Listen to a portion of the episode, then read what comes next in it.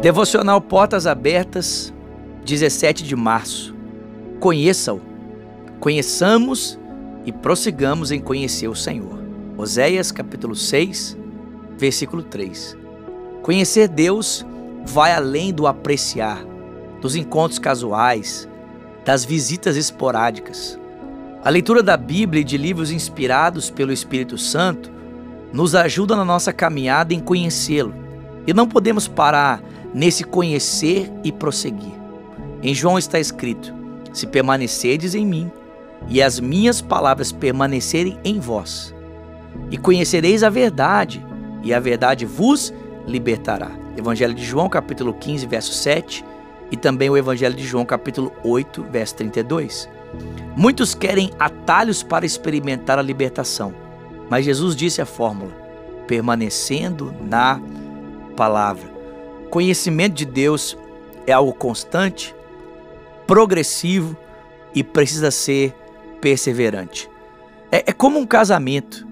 A, a, convivência com a minha esposa, ela não se dá apenas pelo fato de nós morarmos na mesma casa.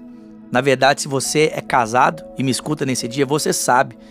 Você pode morar com seu cônjuge na mesma casa e ainda assim não ter relacionamento com ele. Você pode sentar na mesa e infelizmente muitas famílias experimentam dessa realidade que eu vou falar aqui agora. Estão sentados à mesa de frente um para o outro, mas o rosto voltado para um telefone, voltado para um aparelho de celular. E eles não conseguem desenvolver relacionamento porque entre eles está ali o smartphone, a rede social e tantos outros afazeres que os impedem de se conectar. Sabe, estamos na igreja e, e temos a Bíblia na mão e, e vivemos essa, essa rotina que as nossas igrejas, IGC, tudo isso nos proporciona, isso não nos conecta com Deus. Nós só teremos de fato conhecimento de Deus quando nosso coração ansiar pela Sua presença. É claro, os cultos, o GC, a programação, o congresso, tudo isso nos colocam na rota certa. Mas irmãos, não basta estar na rota certa, nós precisamos andar por esse caminho. Ninguém pode conhecer a Deus por você, assim como ninguém pode ser marido da minha esposa por mim. Ninguém pode apresentar Jesus para você. Ele precisa ser conhecido intimamente na relação com Ele. É verdade, nós podemos apresentar o Evangelho para que as pessoas sejam conectadas a Cristo, mas o desenvolvimento desse relacionamento ninguém pode ter no meu lugar e ter no seu lugar.